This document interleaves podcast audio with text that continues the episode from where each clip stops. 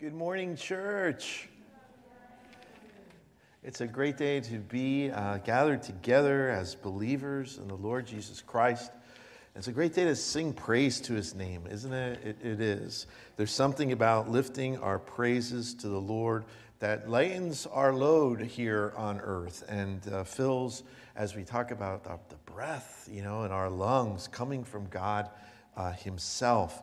And as we think about uh, God's work, today is the church's birthday, not the Brook, but the big church, like the universal church, the, the church of the Lord Jesus Christ. It is the day of Pentecost that many churches are observing that across, uh, across the world today. And that's the day of Pentecost is the day when the Lord, uh, the Spirit came and the church was born in Acts chapter 2. And so uh, it's appropriate that we sing of the Spirit and we sing of God's uh, love and all of the work uh, that He's doing.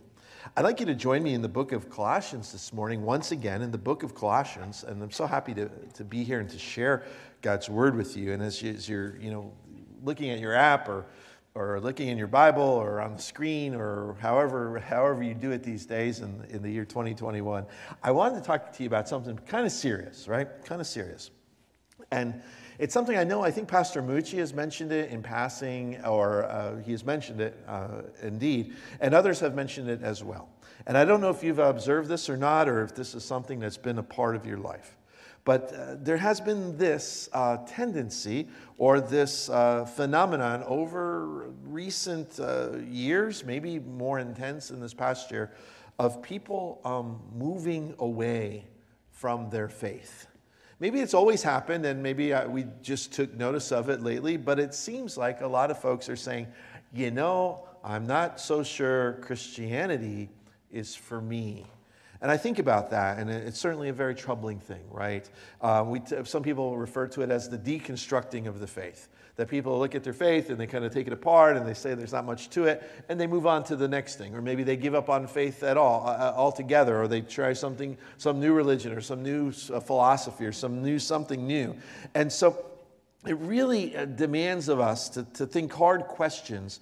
I don't know if you've known anybody in that situation. I don't know if those are thoughts that have crossed your mind in the past year, especially as we see our world unraveling in so many different ways, in so many different angles whether it's you know uh, scandals within Christianity itself, whether it's uh, multiple injustices that we see in our nation or across the globe, or we see all kinds of uh, man's inhumanity to man, and all, all of those things that we see, and we just kind of wonder what on earth is is going on. And it seems to me that it's not an illegitimate question to ask yourself if the faith that you have has the necessary you know substance behind it if your faith is good enough, uh, strong enough, in order for it to meet the demands of the day that we face ourselves. So, uh, so we find ourselves. So if we're talking about um, pandemics, if we're talking about uh, just global injustices or local injustices, if we're talking about personal issues or family issues, things that, that get us down and things that kind of drive us in the wrong direction,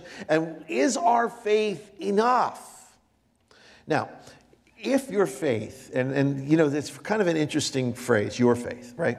Because if our faith is in ourself, we know our limitations. We know our weaknesses. We know, if we're completely honest, that you know we're going to need some help in this life, right? So I'm not. The emphasis isn't on your as much as in when I say it, as as much as it's on faith, in terms of what do you actually believe in. We've moved to a, a kind of a, a, strange place in society where people, you know, if you ask people about their faith and so forth, and not, not probing, you know, intense questions, right, but just kind of general talk, and, and they'll say, well, you know, I believe in God right? And the question then immediately becomes like, I mean, and I don't always ask this question as the follow up, but you can, I think, if you have a relationship with the person, to say, well, what do you mean? What, what do you believe about God, right? What do you believe about God? Some people have a God that they've created in their own mind and they kind of like that God and they hang out with that God. That God helps them and so forth. But it's really a God of, of their own creation. Some people have created gods of their, of, you know, kind of, kind of worldly gods in terms of my God is my business or God is my, my, uh, my job or, you know, my God is money or my God is fun or, you know, those kinds of things. And we say to ourselves, you know, well, that doesn't sound quite very biblical, right? It doesn't sound biblical at all. So the thought that I have today as we're talking about our faith. We're talking about the faith that God has given us. We're talking about the teaching, the do- doctrines of the scripture. Now, it seems to me if your faith is something you inherited from your parents or your grandparents or, or some close relative or, or, or some teacher somewhere uh, on TV or something like that, it may not quite be your faith. And so, if you haven't personalized it, if you haven't made it your own, then a trial comes, or then some horrible thing happens, and then it's, it's revealed that it's not really yours, it was somebody else's, and it was never yours to begin with, and you never personalized it. You see where I'm going with this? It's, it's those kinds of deep existential questions that we have to ask in order, in order for us to understand the message and the teaching of the scripture. What's designed by this is to say this. Maybe you've looked at the faith, or maybe you've looked at Christians around and, and you're kind of saying, man, do I want to be a part of this thing called Christianity? And you say, man, there's hypocrites and there's really some, you know, I heard some bad stuff happen in churches, or I've heard some bad stuff happen among Christians, stuff that just didn't seem right. And, you know, I don't know if I want a part of this. Maybe, uh, maybe I heard they're all hypocrites, people in church or something like that. And, you know, you hear all kinds of different things and you say to yourself, you say to yourself, is that really what the faith really is? The teaching of the Bible really is? It seems to me that the demand of our age is this for us to have a true understanding of what the Bible teaches. See, I think what's happened over time is that people have co opted Jesus for their own purposes. Uh, you know, there's kind of motivational speaker Jesus, there's philosopher Jesus, you know, there's good buddy Jesus, right? You know, there's uh, fashionable Jesus, right? And all kinds of all kinds of categories, and they've co-opted Jesus, and they've made Jesus into something that they can live with and they can tolerate. What Christians are saying, and what you know, people of, you know of like us, where we study the Bible and we read the Scripture, and we we expect a sermon every week, is the thought that we really want to know who the biblical Jesus is. If you've made a Jesus of your own creation, eventually you're going to grow dissatisfied with that Jesus because that Jesus isn't going to meet all your needs. Because you know what? Interesting thing, you don't know all your needs. You know all your needs maybe at the moment, or you know a lot of your needs, but you're not going to know your needs are later today, or tomorrow, or next week, or next year. You're not going to know that. So, what I'm, what I'm saying is this we need to focus on what the Bible says about Jesus. And that brings us to Colossians chapter 1. We've been studying Colossians uh, for a few weeks now, and it seems to me that, you know, Paul is just saying such wonderful things. And the message of today is called Jesus, the Beloved Son. I take it from verse 13, where it says, He has delivered us from the domain of darkness and transferred us to the kingdom of His beloved Son. Now, I, one thing you want to note when you're reading these verses over, no matter what, what version you have, it's going to insert some periods and, and some punctuation uh, in these verses. But uh, something interesting to note is that if you open the Greek New Testament up, there are no periods, there are no stops from verse 9 all the way down to verse 20. It is one, if we could use our English grammar uh, language, it is one run on sentence. And it's like, don't hand that into class, right? Don't hand it into your teacher. However, that's Paul's not Paul's not writing for the English teacher. Paul is writing for a group of Christians who have trusted Jesus Christ. And he goes on and he goes on and he goes on and he goes on to explain who Jesus is. He doesn't want us to miss the picture of who Jesus is. To miss who Jesus is is to miss everything. And it seems to me that that's why he goes on and on. Another thing to notice is that we're going to focus our attention today on the verses that were read, and especially the first three verses that were read, uh, verses 15 through 20. And pretty much every scholar and every commentator, no matter wh- where they come from or what their attitudes are about whether the Bible's true or not, I mean, every, pretty much every scholar who's written about this talks about this being a poem.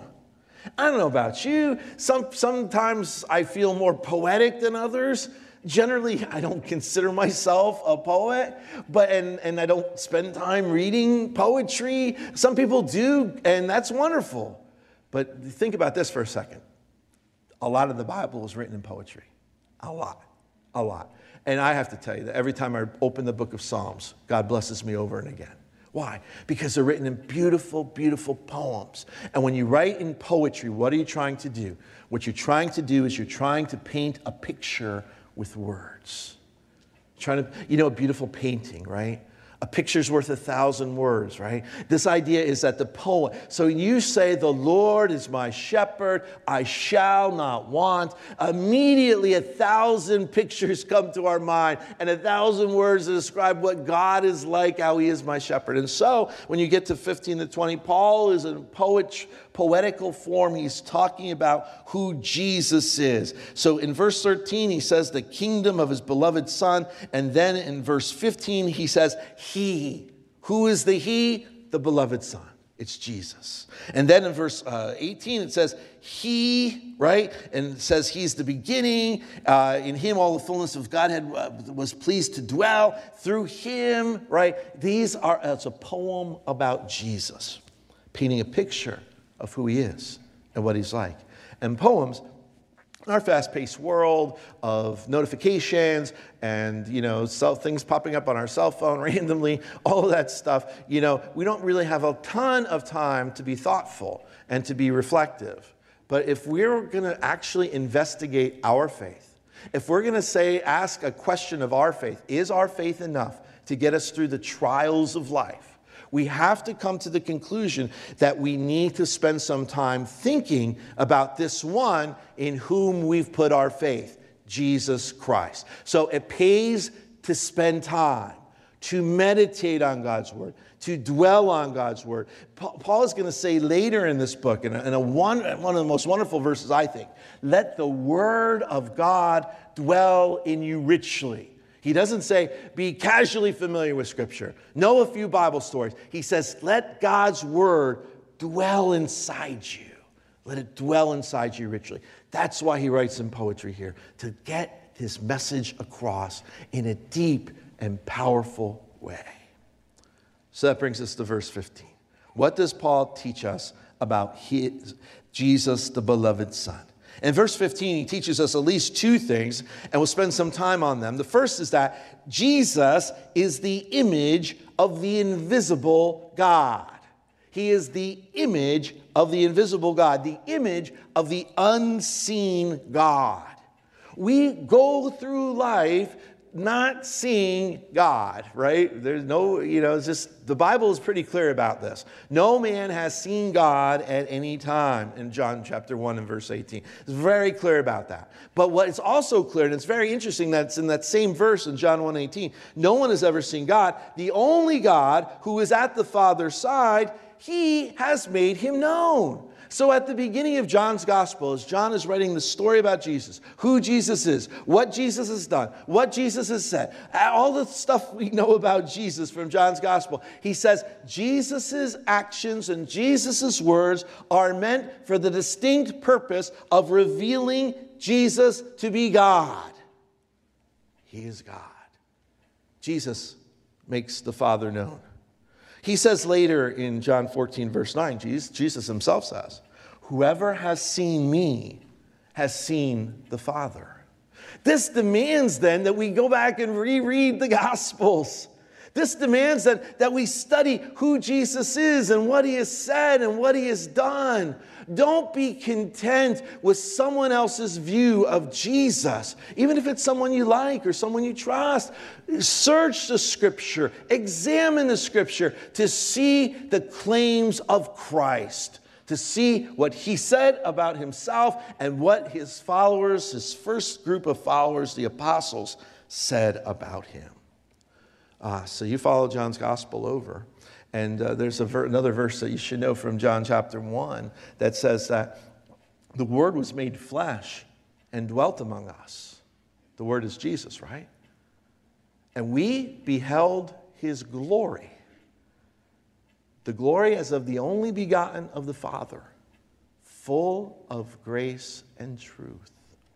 And so if you're in the first century and you're seeing Jesus and you're part and you're living, you're living there, you're living there in Palestine at the time, and you're looking around and you're seeing, you're seeing Jesus do miracles and so forth. I mean, does he have like a glory cloud on his head, right? Some people, some artists have depicted him that way, and that's an interesting way to look at it. But I'm not sure that's exactly what the gospel means when it says we beheld his glory. Because the next chapter, when it talks about, in John chapter 2, when it talks about Jesus turning water into wine, what it says about that, John makes a comment that through this sign that Jesus did, turning water into wine, he showed us his glory.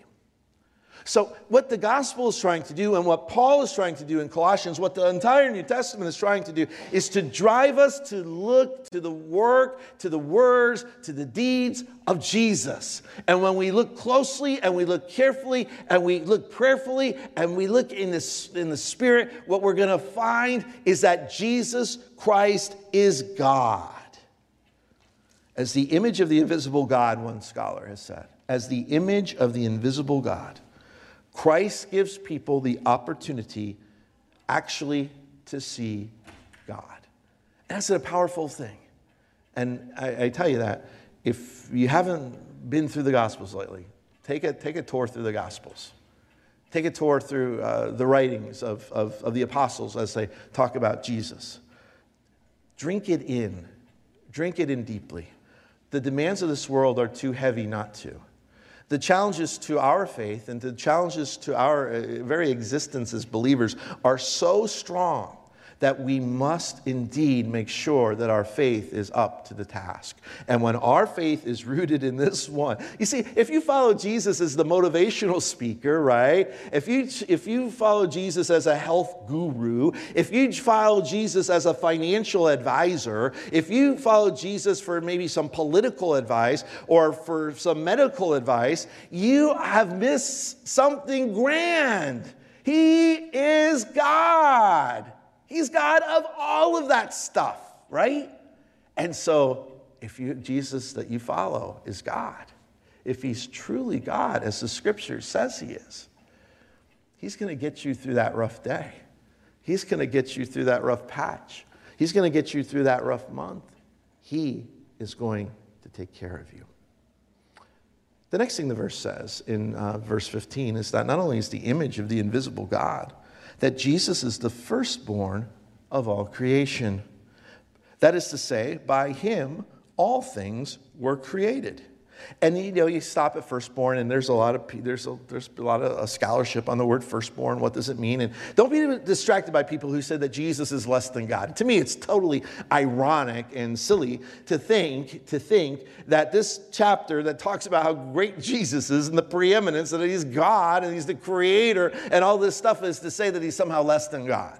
Firstborn does not mean he's less than God. Firstborn means that he is first in order and in rank. He is not only the first, uh, firstborn of creation, he is also the firstborn from the dead in verse 18. This phrase is used in the scripture elsewhere to describe people who were not firstborn, but in terms of their rank and their importance, they're at the top.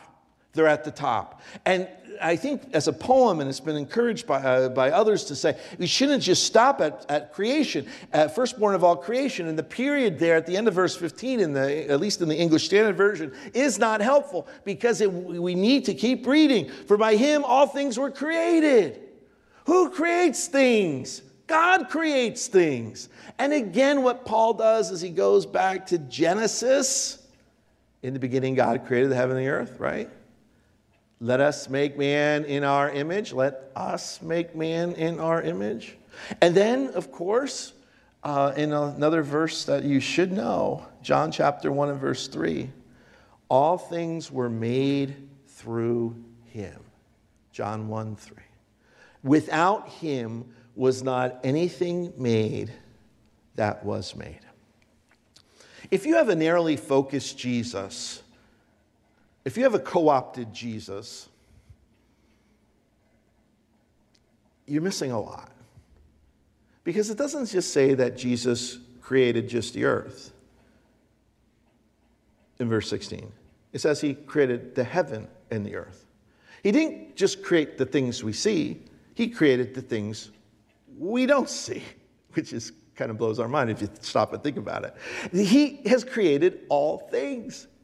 Our faith can withstand all of the trials of the devil, all of the injustices of the world, all of the evils of humans against each other, all of our personal setbacks, all of, all of the things that bring us down, all of the things that break our heart, because He is the Lord over all creation. Why? Because He's created everything. And do not ignore in this passage how many times it says, all creation in verse 15. For by him all things were created. At the end, all things were created through him and for him. He, is before all things, and in him all things hold together.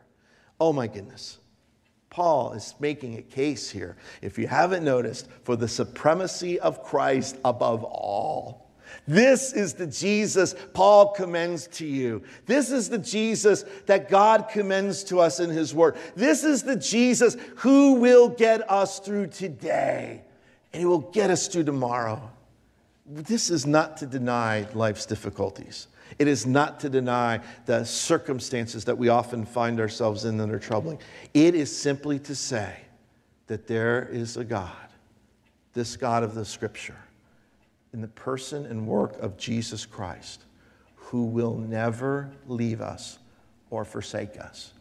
He says in verse 16, He is above things that are visible, things that are invisible whether they're thrones or dominions or rulers or authorities. And I invite you to look those up in commentaries because everybody has a different opinion of exactly what those things are. But nevertheless, nevertheless, he's above it all. He's above it all. There's nothing that the person in the first century could think of. Oh, Jesus isn't above this. Paul says no.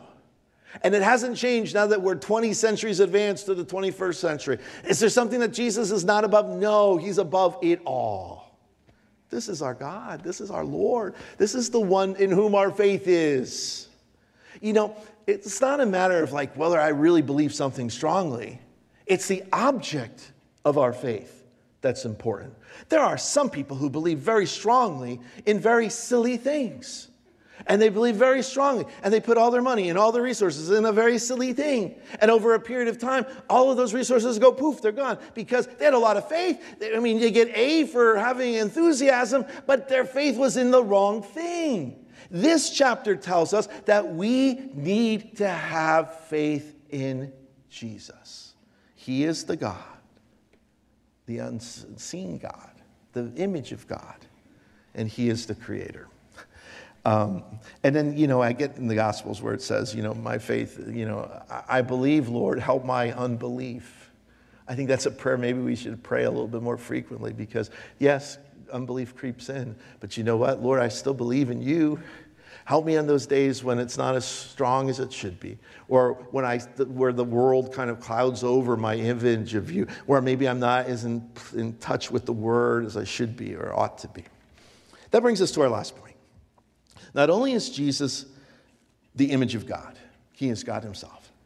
Not only is he the creator, the firstborn above all creation and, and creating all things, but I really just want to just kind of end at the last couple words of verse 17. In him all things hold together. All things. Jesus is the sustainer. And this is what we need to hear. This is what we need to hear from, from God's word.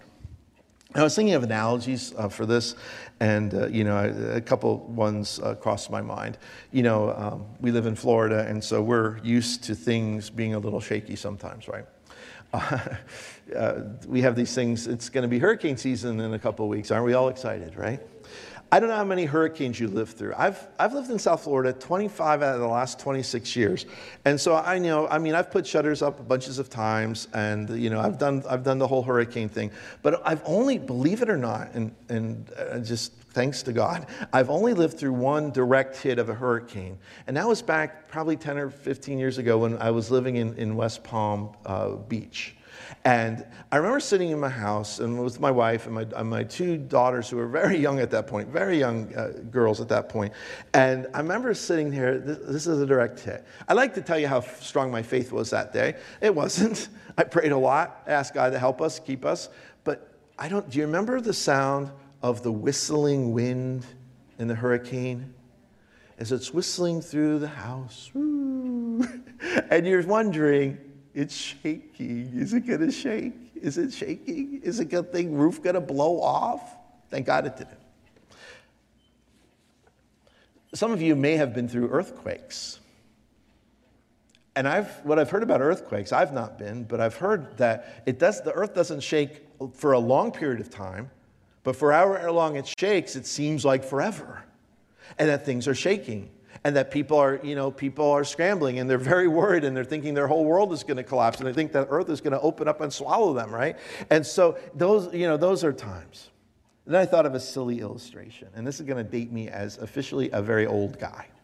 When I was a kid, I used to watch uh, Star Trek. Remember Star Trek? The Enterprise? This is old school, right? This is, this is OG, right? This thought of uh, James T. Kirk, Captain Kirk. Do you remember? If you remember that, they actually still show it on some channels, I'm sure. There's this old, these old, you know, terrible props and everything is just crazy. But there's uh, Mr. Scott, Scotty, he's the engineer. And they're facing aliens and stuff and all kinds of horrible things, laser beams. And, and you know, the, the scene switches to Mr. Scott. Mr. Scott says, Captain, I don't think the ship is going to hold. That happens in like every episode. And he's like, it's not going to hold. It is shaking. They're blasting us. The phasers, you know, and the warp speed and all everything. Nothing's working. and it seems to me, it seems to me, I've had a few days like that. Nothing's working. It is shaking. I could feel, I could feel, I could feel the shaking of my soul. One more phone call with bad news, right? One more news bulletin with some crazy, horrible thing happening, some horrible injustice, right? Some example of man's inhumanity to man, some example of some Christian leader doing something stupid and, and just trying, and trying to get away with it. All of those things lead to the shaking of my soul. And I understand why some people at the end of the day, they add it all up and they say, you know what? Christianity isn't everything that I thought it was. I'm moving on to something else. I, I get that. But then we have to look back at the Bible, right? We have to look back at the God of the Bible we can't look at the world around us. We have to look at the Bible. And the Bible says he holds all things together. It may feel like the ship is going to sink, but it doesn't. Our soul is safe.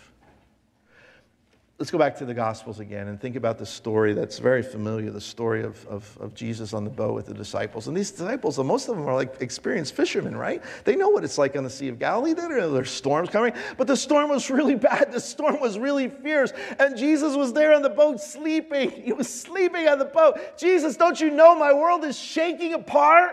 Jesus, don't you understand?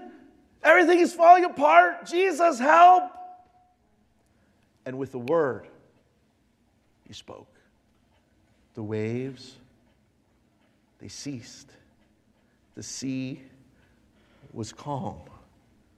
Paul would put it this way there was peace that passes all understanding. And it seems to me, I don't, I don't know, I don't know what you've been through. But I know that the promise of the scripture is that he will never leave you nor forsake you. He will walk with you through family crisis, through medical crisis, through political crisis, through economic crisis, through international crisis, through everything. He will walk with you. That is the hope that we have in the gospel. That is the hope we have in Jesus. We're not just rooting for a political leader. We're not just rooting for a great philosopher. We're not just uh, supporting someone who, who had a great moral code. We are following. We are disciples. We want to know the teaching of the one who is the very Son of God, who promises us that all things hold together. I tell you, I wish, I wish that we all could live these really calm, peaceful lives. We could be, what's the word, chill, right? 24 7. And the word is, and, and the reality is, it's not that way. There are some days, I have to confess, that there are some days where, where the phone rings too often. There's too many notifications coming up. There's too many bad things happening in the world. And at those moments, I have to stop and breathe and remember God's promise to me. He will walk with me even through the valley of the shadow of death. I will fear no evil. So I'm thinking of folks today who may be thinking of like cashing it in, saying, I don't, this Christianity thing's not for me. I want you to, uh, this is the Jesus I commend to you, the Jesus of Colossians, the Jesus of the Gospels. I want you to read the Gospels over. I want you to, I want, even if Christianity has not been modeled to you correctly by others, and maybe you've known the hypocrites, and maybe you've known the people with the moral failures, and maybe you've known these, the bad people, but look back at the Gospel look back at the truth of who Jesus is. It could be that you've never trusted Jesus as your Savior and, and you're wondering, man, this sounds crazy, right? And the truth of the matter is, is I want you to consider this one who has promised us in verse 14 redemption and the forgiveness of sin. And for those of you who are faithful Christians and have known the Lord uh, for a while, I want you to know that God is with you, that Jesus is the great sustainer. He's going to keep you. And we don't know what trouble today will bring. We don't know what trouble tomorrow will bring. But we know that there's one who will walk with us. He will keep us. He will take our broken hearts and He will bind them up. He'll give us comfort when there's sorrow. He'll give us love when we face hate. He'll give us peace when there's war. He'll do those things. He'll do them because He can, and He'll do them because He loves us. I don't know where you are. I don't know where your faith is. But I want you to know that when your faith is in the Jesus Christ that's presented in the Holy Scriptures, your faith is in a very good place. And I want you to hang on to that for all that you can. One last verse, and uh, I, I love this verse. It's Hebrews chapter 12, verse 28 and the Hebrews are people who are facing great persecution and, and, at the risk of their very lives for standing up for the Lord. And Hebrews 12 28 says, Therefore, let us be grateful for receiving a kingdom. A kingdom. Remember that? Colossians 1.